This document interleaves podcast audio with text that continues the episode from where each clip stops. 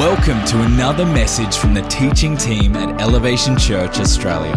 For more information about our church, service times, and locations, visit elevationchurch.com.au. Father, we need the Holy Ghost. We are desperate for a move of God in our lives, in our church. We need your Holy Ghost. We're, we're, we're hungry for the Holy Spirit. We want to know more about the Holy Spirit. We want you to move in our lives, in our church today. God, have your way.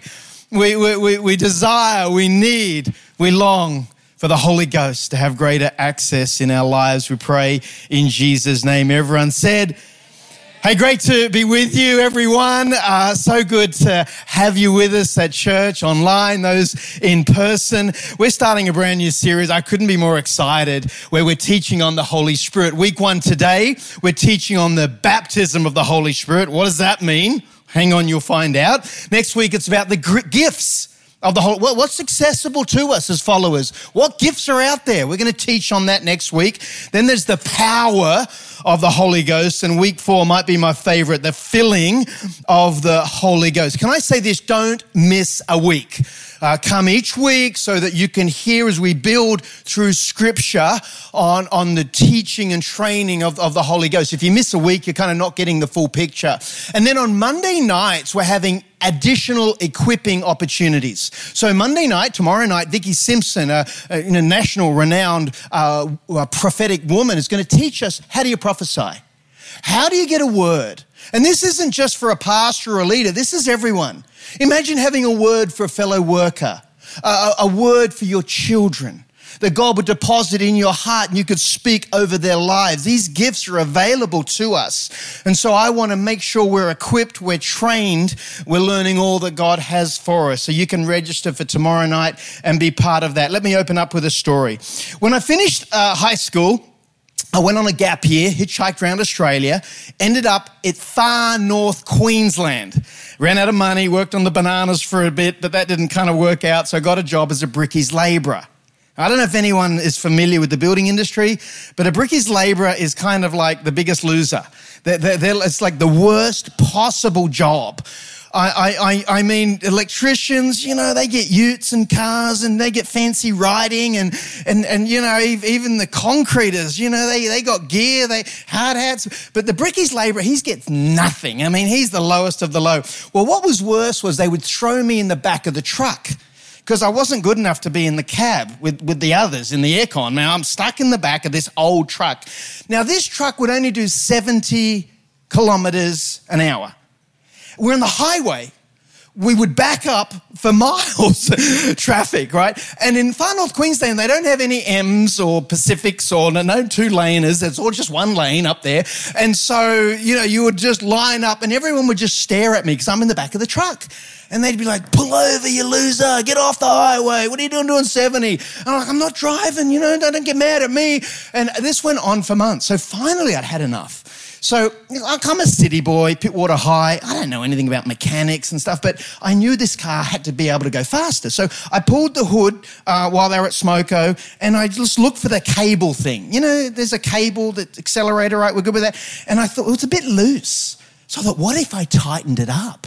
Surely, you know, we could go faster. So I got this cable, true I don't know what I'm doing. I pulled it, I put a knot in it, and I didn't know if it worked or not until that afternoon. We jump in the truck, we're heading home, hit 60, hit 65, 70, all is good, right? Well, I'm viewing through the back window to see, are we going to go faster? 75.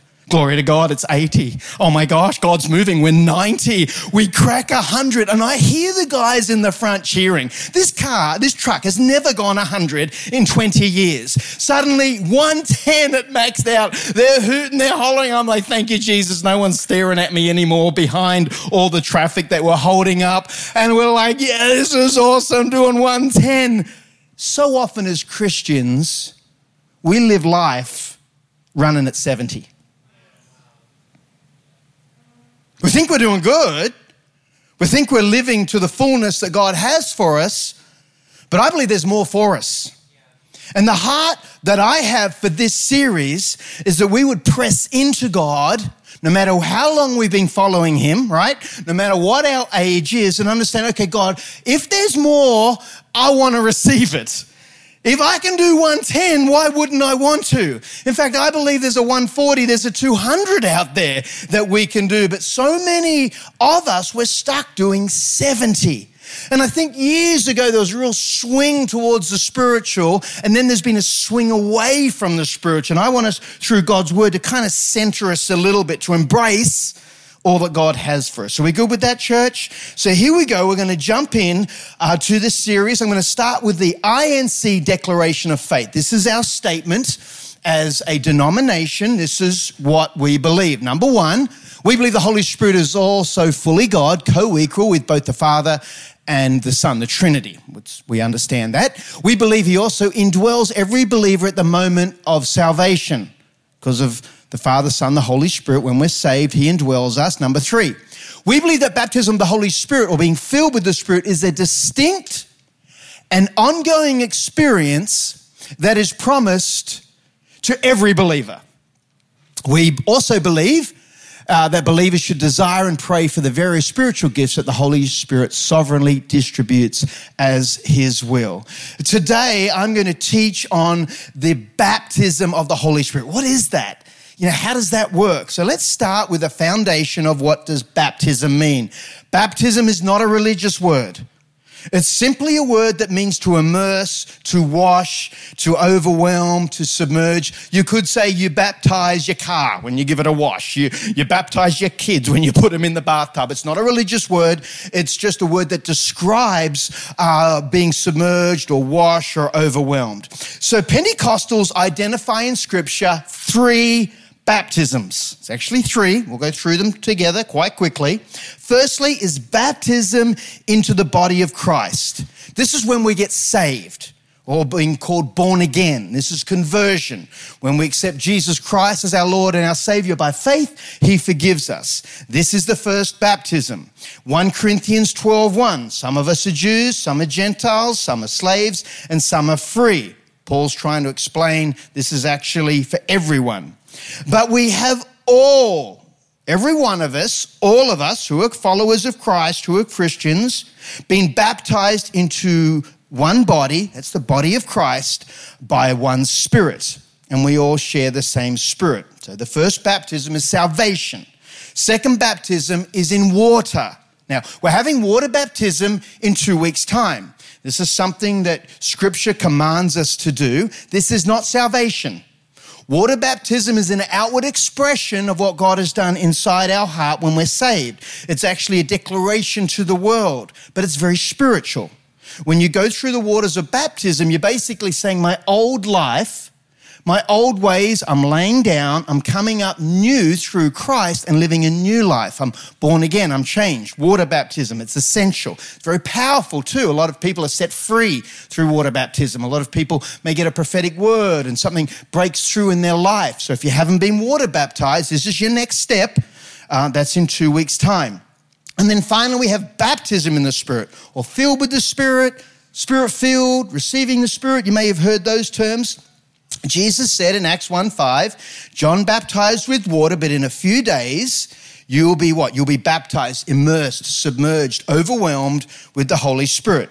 Now, I love how Jesus gives us the example of these three baptisms.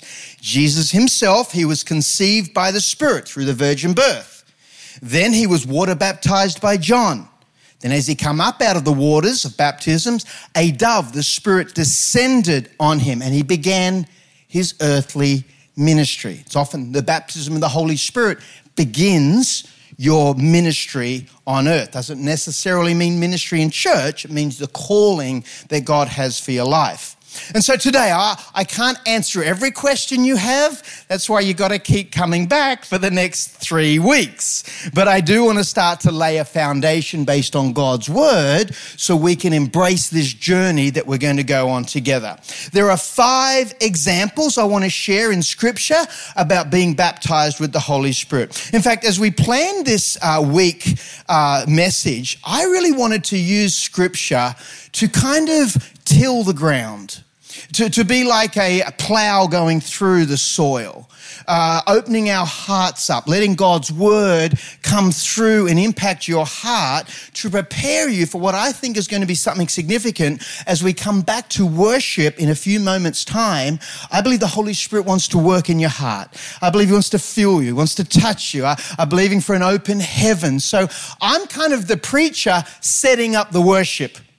Often in church, it's the reverse. The kind of the worship builds faith and, and sets up the stage or the scene for the, the preacher to develop. It's a bit reversed today. I want to use the scripture to set us up to encounter the Holy Spirit in worship. Are we, are we, good with that? So it's going to be some heavy teaching, but I believe that's important to prepare us for what's going to come. So the first example was Peter preaches the first gospel message. Think about it. Jesus died, rose again.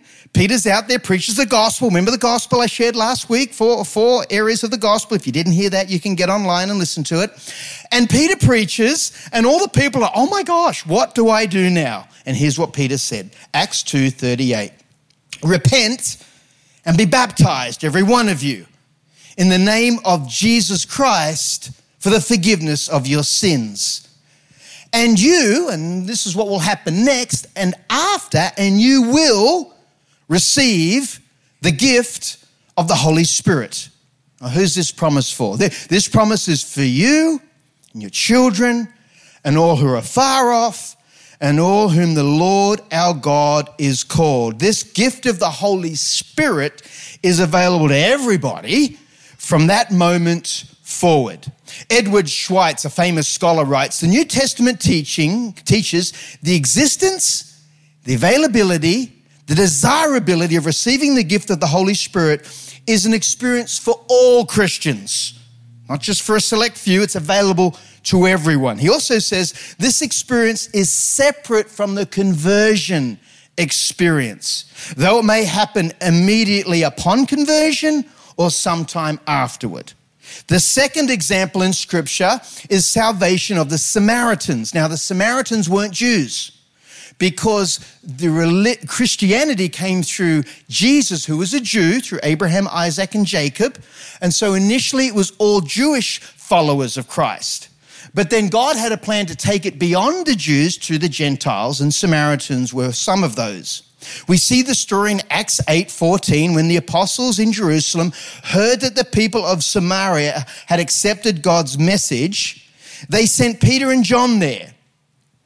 They're a little upset, actually, if you study scripture, these Jewish leaders, that Samaritans, who they frowned upon and looked down upon, they're a mixed race. Um, they, were, they were kind of racist, honestly, that they would accept Christ. But Jesus clearly demonstrated his love for all of mankind. They sent Peter and John. As soon as they arrived, they prayed for these new believers to receive what? To receive the Holy Spirit. They were already saved, but they hadn't received the Holy Spirit. The Holy Spirit had not yet come upon any of them.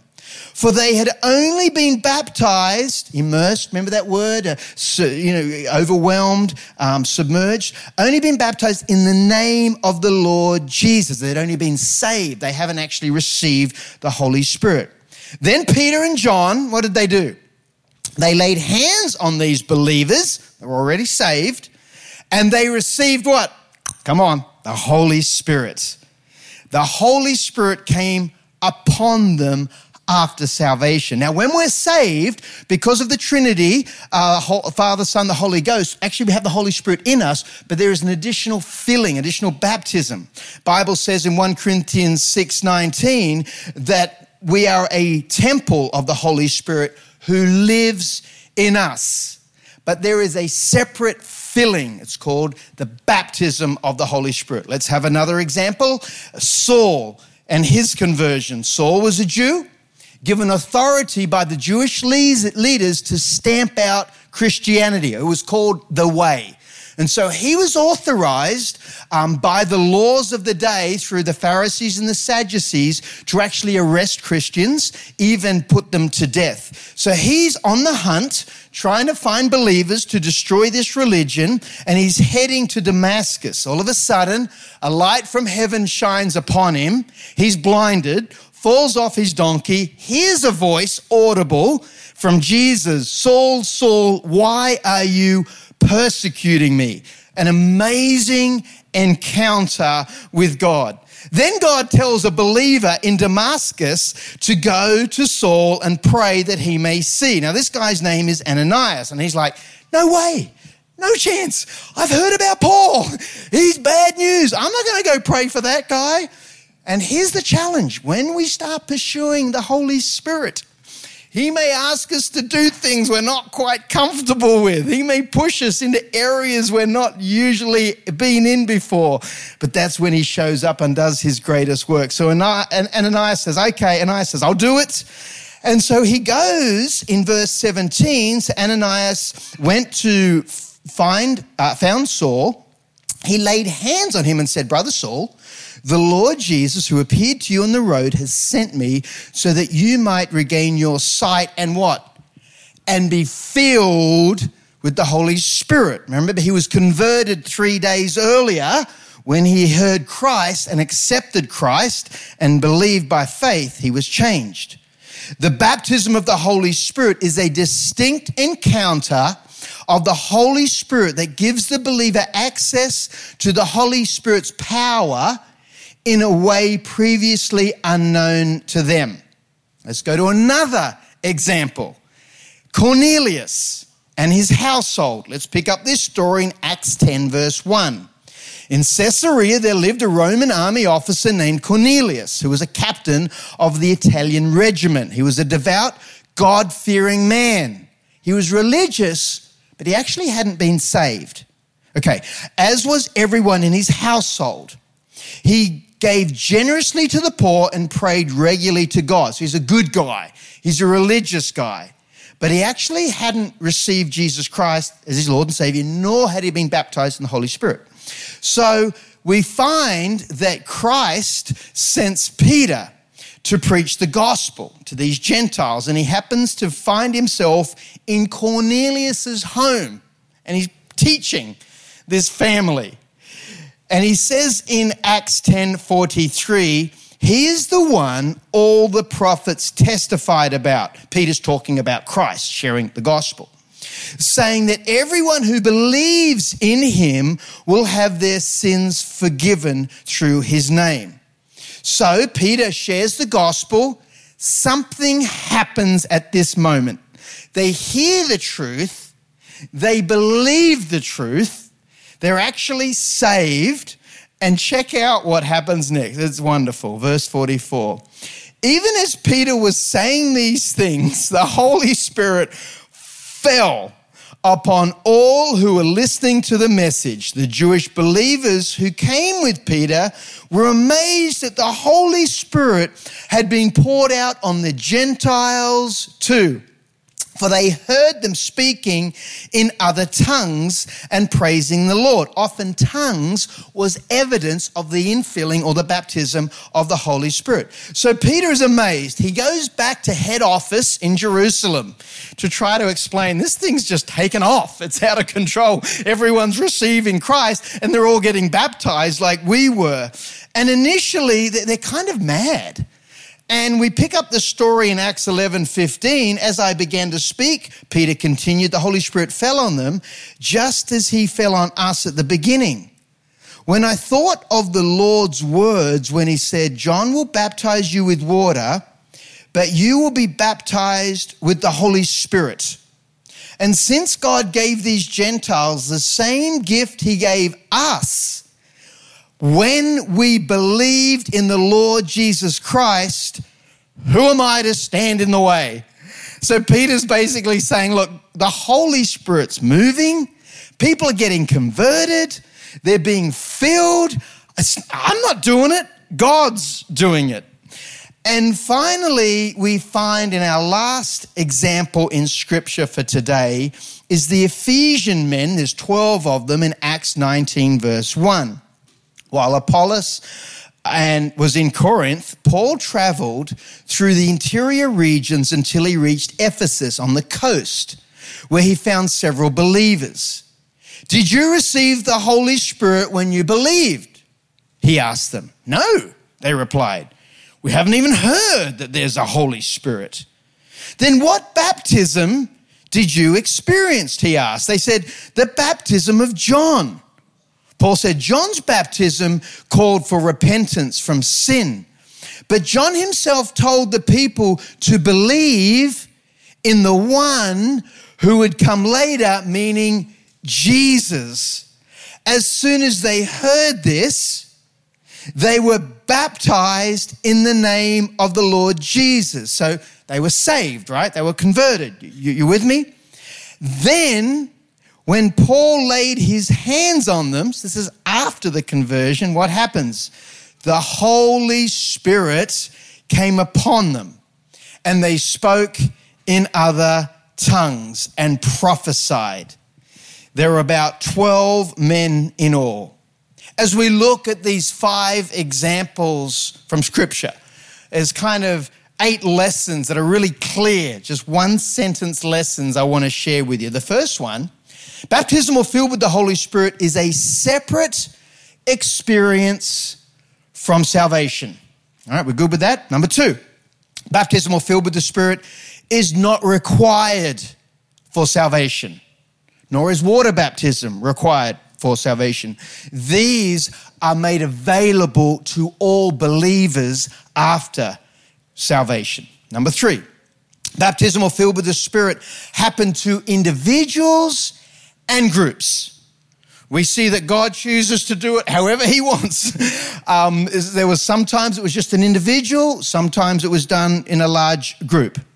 Baptism or filled in the Spirit occurred with laying on of hands and also without laying on of hands.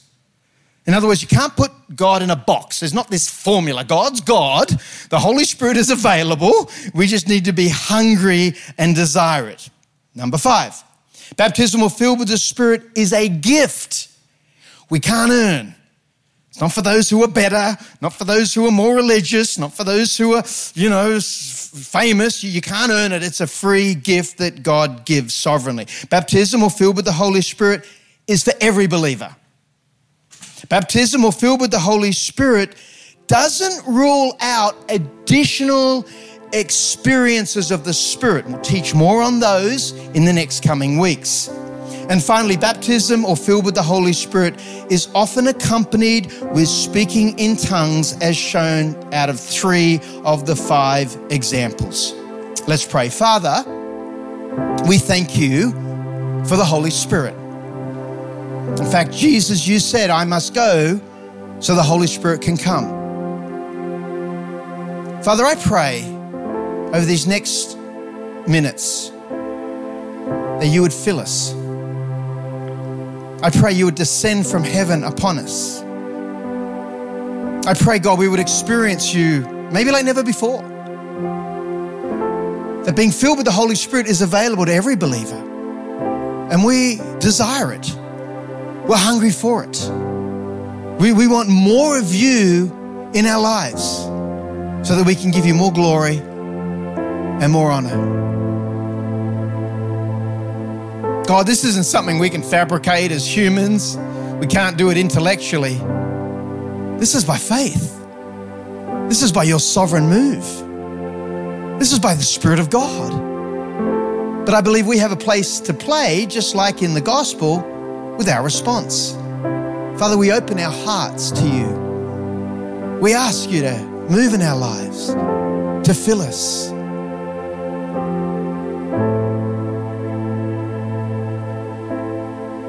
Church, as we worship, I want us to stand to our feet.